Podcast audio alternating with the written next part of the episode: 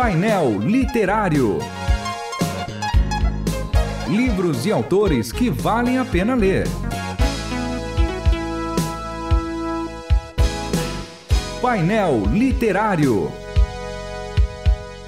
Sejam todos bem-vindos ao painel literário da Rádio Transmundial. Eu sou o João Paulo Gouveia e mais uma vez com os meus companheiros aqui de jornada, não é? Pastor Márcio Sarraf e Pastor Júnior Martins, sejam bem-vindos. Prazer é nosso, João, estar aqui. Obrigado, João, pelo convite. Hoje a gente vai fazer, uh, vai fazer a resenha de um livro que é Teologia na Prática: Implicações Contemporâneas para o Ministério Pastoral. Uh, os organizadores é o Jubal, né, e o Manuel Delgado Júnior. Mas você participa disso, né, Júnior, desse livro e faz parte do doutoramento de vocês, né, o processo de doutoramento lá na, no Seminário Teológico Servo de Cristo, né? Exatamente. Fala um pouquinho sobre esse livro, como foi a composição, quem são os autores que estão nele, porque então, são artigos bastante contemporâneos. São. Esse livro nasceu daquelas conversas de corredor e dos horários de almoço, né, da turma do doutorado. Se a gente não fosse crente, ia falar da conversa de boteco. A conversa de boteco. É. do, da turma de doutorado e ministério do, do servo de Cristo. Então todos aí são professores, são pastores, são pregadores, preletores e todos gostam de escrever. Então foi surgindo aquela ideia de, de, de juntar o texto. É uma produção independente, foram nós mesmos que bancamos. Eu tenho uma participação especial aí na, na revisão do texto e na parte de diagramação e capa foi o meu filho, né, que acabou fazendo. E a ideia foi juntar textos assim de natureza do Ministério Pastoral, né? Tanto da parte de estudo, de formação do pastor, desafios contemporâneos e também assuntos teológicos voltados aí para o Ministério Pastoral, como, por exemplo, aconselhamento, que é onde está a minha maior contribuição, né? Então, foi formada assim. A gente tem dois professores lá do curso do doutorado, que é o Ziel Machado e o professor Estevam Kirchner, né? Que a gente vai falar sobre o capítulo dele. Exatamente. E os demais aí são alunos lá do seminário. Tem algumas férias aí muito muito conhecidas aí dos irmãos, como por exemplo uh, o Manga, né, que é muito conhecido pelo que era da oficina, oficina G3. G3. A gente tem o Jaziel Botelho. A gente tem o Jaziel Botelho, que é também muito conhecido é. pelos presbiterianos por causa das charges e sim, tudo mais. Sim. Nesse nesse aí ele tem um artigo sobre família. O Jubal, né? É, o próprio Jubal, que é professor lá no Servo de Cristo também, está fazendo doutorado, mas é professor. O Manuel, que é, é diretor de um seminário bastante grande ali na, na no Centro-Oeste, ali na região do, do Mato Grosso. E os demais colegas colegas aí, todos labutando aí no, no ministério. Tem a Nancy, a Nancy já concluiu o doutorado, né? Concluiu o doutorado com a gente lá e ela trabalha com missiologia, uhum. né? Ela, ela, é diretora de um seminário muito forte na área de missiologia lá em Brasília. Então tem uma turma da pesada aí trabalhando o texto aí. Mas uh, o subtítulo fala que são implicações contemporâneas para o ministério pastoral, né? É, e de modo geral, assim, a grosso modo, isso aqui é só para pastor? Não, pode ser lido por, ah. por seminaristas, por pessoas na igreja também, porque além das questões do dia a dia pastoral, você tem questões da, da igreja uhum. e da própria forma de, de pregar, de viver o evangelho, de fazer uma leitura também da, da contemporaneidade aí para a gente entender o que está acontecendo. Então serve para todo crente. Mas de forma geral, se você fosse resumir, o caminho todo colocado aí é qual? Todos os desafios que os pastores têm para sua formação. Aconselhamento, que é o que você faz. Exatamente. É. E também para o seu trabalho diário. É nisso que está A gente visa a prática, que você vai ter texto aqui ensinando a, a, a preparar sermão, a fazer, a fazer estudo bíblico, é, como fazer é, discipulado, é, preocupação com a saúde mental, com a saúde física, com leitura bíblica. É isso que vai encontrar no livro aí. Tudo artigo de doutoramento. Tudo, todos são artigos de doutoramento. Profundos. Muito bem, a gente vai falar sobre o capítulo 3, que é exatamente o artigo do doutor Stephen Kirchner, Kirchner. que é um exímio exegeta Tradutor, e tudo mais que a gente pode. NVI, ele é, ele é fera. É. E ele diz: o capítulo dele é a sinagoga, a praça e a academia, o evangelho em diálogo com o profano e o erudito, reflexões a partir de Atos no capítulo 17, de 16 a 34. É, sobre o que, de forma geral, o texto aborda? Atos 17 é aquela entrada do Paulo no, no, no Areópago, no ali em Atenas. Ele se mostra profundamente indignado, parece que as entranhas dele se revoltam e ele parte para um diálogo ali com, com aqueles atenienses ali super curiosos e vai pregar o evangelho até o momento em que ele cita a ressurreição, aquela turma se dissipa, mas ele consegue reunir, agrupar ali um pequeno conjunto de, de, de discípulos. Então, a partir desse texto, o Dr. Stephen Kirchner mostra a preocupação dele com a, a postura que a igreja evangélica brasileira tem adotado nos últimos anos de falta de indignação e de recuo diante dos desafios. Então, quando ele fala da sinagoga, da praça e da academia, ele também está fazendo uma leitura do, da pluralidade de ambientes que a gente tem ao nosso redor, com os quais a igreja vem perdendo o diálogo e deveria se tocar e voltar a ter diálogo. Por quê? Quando a gente fala da sinagoga pensando em Paulo, a gente está pensando num ambiente que era comum para ele, familiar, os arredores dele, onde ele se sentia à vontade. Quando ele fala da praça, ele está falando da rua, onde o apóstolo Paulo corria riscos, né? Onde ele correu riscos. Ele foi agredido, ele foi expulso, ele foi preso, ele lidou com, com incrédulos, com gente violenta, com gente viciada e todo tipo. E a academia, né? Fica pelo, pelo termo aí, como ele lidava com os intelectuais é, do tempo dele. Então, as principais críticas que ele levanta é o fato da igreja ter deixado, né, tem deixado de ser juiz da sociedade, no sentido de ser uma voz profética, uma voz de crítica e tem se amoldado.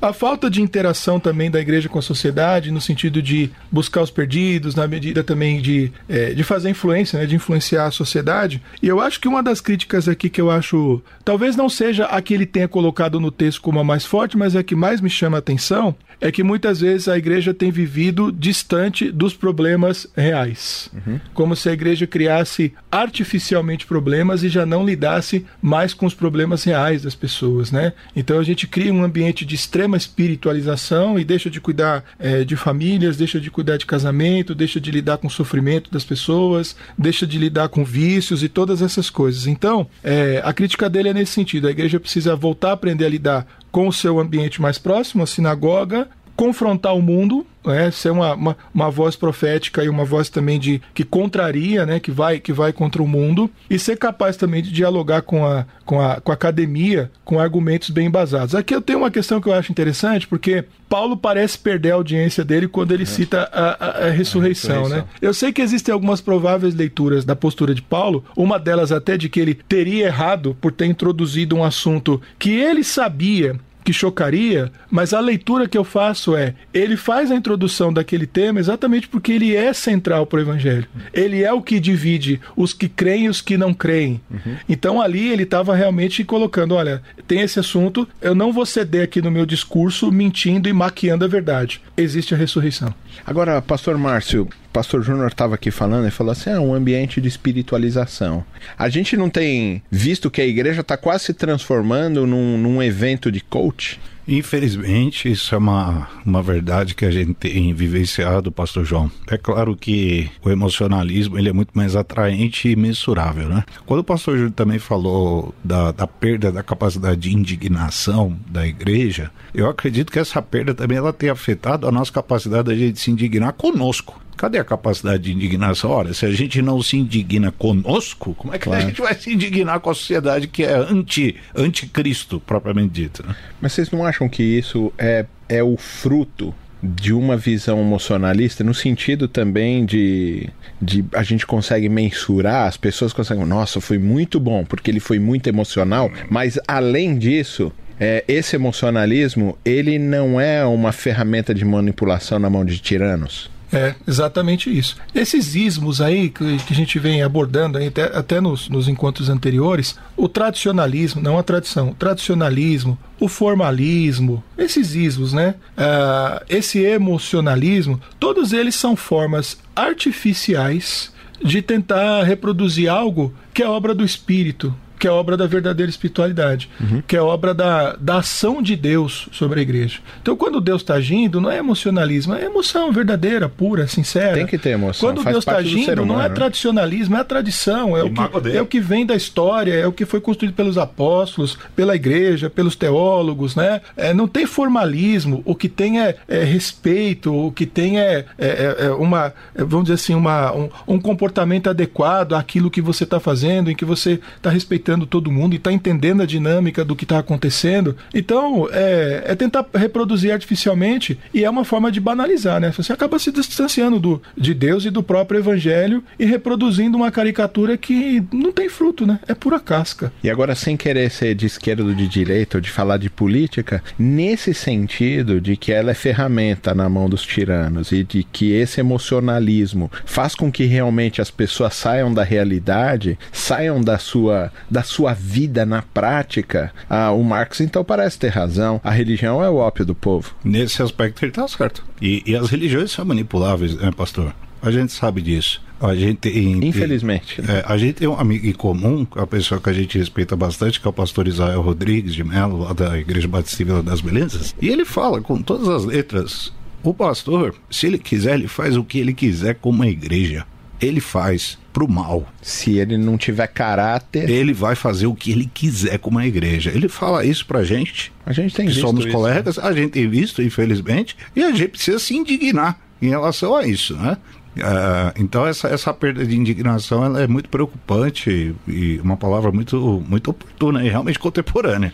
Nisso cabe tudo que o Stephen Kirchner está fazendo aqui nesse livro, porque você perde a capacidade de se indignar, você perde a capacidade de um entendimento crítico, porque você está sendo manipulado e está sendo submisso a alguém, e você também perde a oportunidade de agir é, criticamente, não é, na sociedade, a trabalhar com a sociedade naquela vocação que é da igreja. Eu tenho frisado, a gente não é uma ONG, a gente não é uma, a gente é uma agência sacerdotal sacerdotal, espiritual. As boas novas. E quando a gente perde todo esse senso, aí a gente se mistura com todo tipo de ideologia que pode aparecer, porque a gente perde. A gente fica capturado. Completamente, ah. né? E como resolver isso, pastor? Oração, leitura da Bíblia, liderança com humildade, indignação, revolta contra o pecado, uhum. começar com nós, como o pastor Márcio disse, depois olhar para o mundo também, reconhecer o nosso papel de, eh, de, de, transformar pelo poder de Cristo a realidade e transformar a realidade não é transformar no, o mundo num lugarzinho mais gostoso e mais aconchegante, porque pode ser que o trabalho da igreja transforme o mundo num lugar mais perigoso, mas é levar a santidade de Deus e lutar contra o pecado.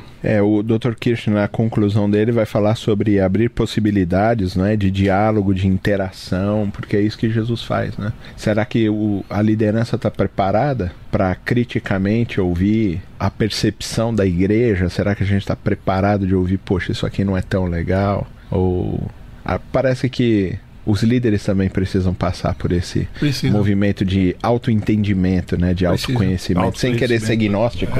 É, é não, mas o, o autoconhecimento ele é necessário para liderar. É. Muito bem, mais um livro aí, ótimo, a indicação do pastor Júnior Martins, que também participou da elaboração dele. Teologia na Prática, Implicações Contemporâneas para o Ministério Pastoral. Se alguém quiser esse livro, como é que acha, Pastor Júnior? Me acha lá pelo Instagram, Pastor Júnior Martins, arroba Pastor Júnior Martins. O pastor não é PR, tá? P-A-S. T-O-R ah, Júnior por, por extenso, por Pastor Júnior Martins. Martins. Me acha lá no Instagram tá e a gente dá um jeito de chegar na sua mão. O livro é muito bom, indicado aqui por todos nós para você que quer entender todos esses processos, dialogar mais, ter mais entendimento das coisas. Deus abençoe a todo mundo. Amém. Amém.